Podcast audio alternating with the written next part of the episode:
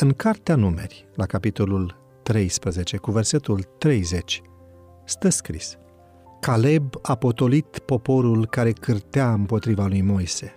El a zis, Haidem să ne suim și să punem mâna pe țară, căci vom fi biruitori. Al treilea înger zboară prin mijlocul cerului, vestind poruncile lui Dumnezeu și credința lui Isus, spune cartea Apocalipsa la capitolul 14.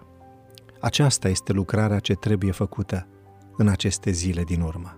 Solia nu pierde nimic din putere pe măsură ce înaintează în zbor. Ioan vede lucrarea crescând în putere, până când pământul întreg se umple de slava lui Dumnezeu. Iar solia, temeți-vă de Dumnezeu și dați-i slavă, căci a sosit ceasul judecății lui, să fie transmisă cu voce tare.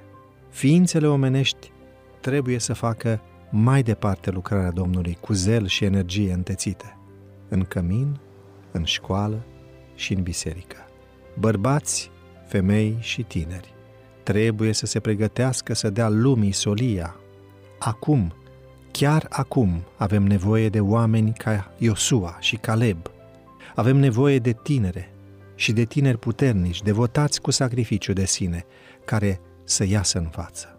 Avem nevoie astăzi de oameni cu o totală credincioșie, de bărbați care îl urmează pe Domnul, de bărbați care nu sunt dispuși să tacă atunci când trebuie să vorbească, de bărbați tari ca oțelul când vine vorba despre principii care nu caută să se dea în spectacol, ci care umblă smeriți cu Dumnezeu.